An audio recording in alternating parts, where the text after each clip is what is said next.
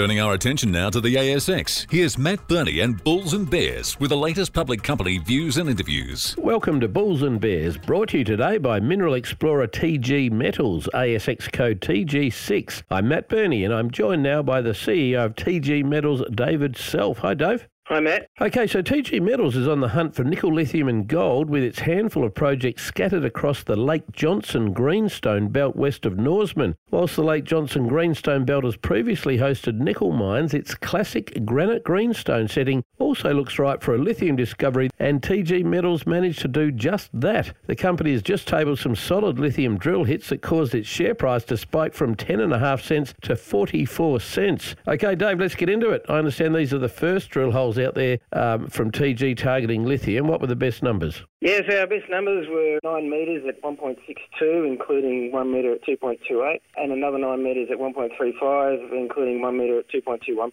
lithium. Mm, okay, so what made you target that particular area? What were the early signs of lithium?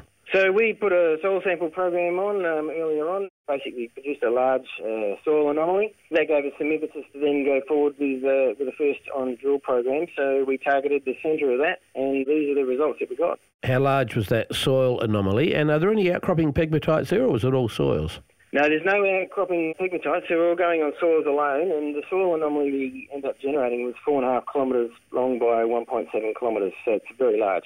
How many drill holes have you put down? How many hit lithium? And what did you learn from them about the geology? Yeah, so we put uh, six initial holes down, uh, and five of those hit uh, lithium pegmatite. And what we learned was that we've got stacked lithium pegmatites, one on top of the other at this stage. We still have yet to test underneath that, so we're very hopeful we'll get something further on down as well. Where do you take it from here? How do you plan to get a handle on the scale of the mineralisation?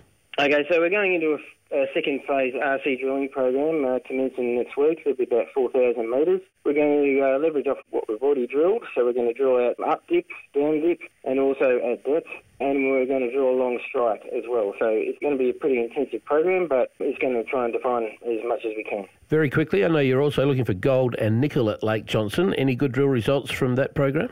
Yes, we had some drill results from nickel um, earlier on this year, up to 3.23% nickel over one metre and 13 metres at 1.12% nickel, and that was in our uh, nickel laterite prospect. David Selfe from TG Metals, thanks for joining me on Bulls and Bears. And remember, we're only here to give you information, not advice, which you should, of course, seek independently. I'm Matt Birney, and this is Bulls and Bears. For more public company interviews, go to the Money page on the 6PR, 2GB, 3AW, and 4BC websites and click the Public Companies tab.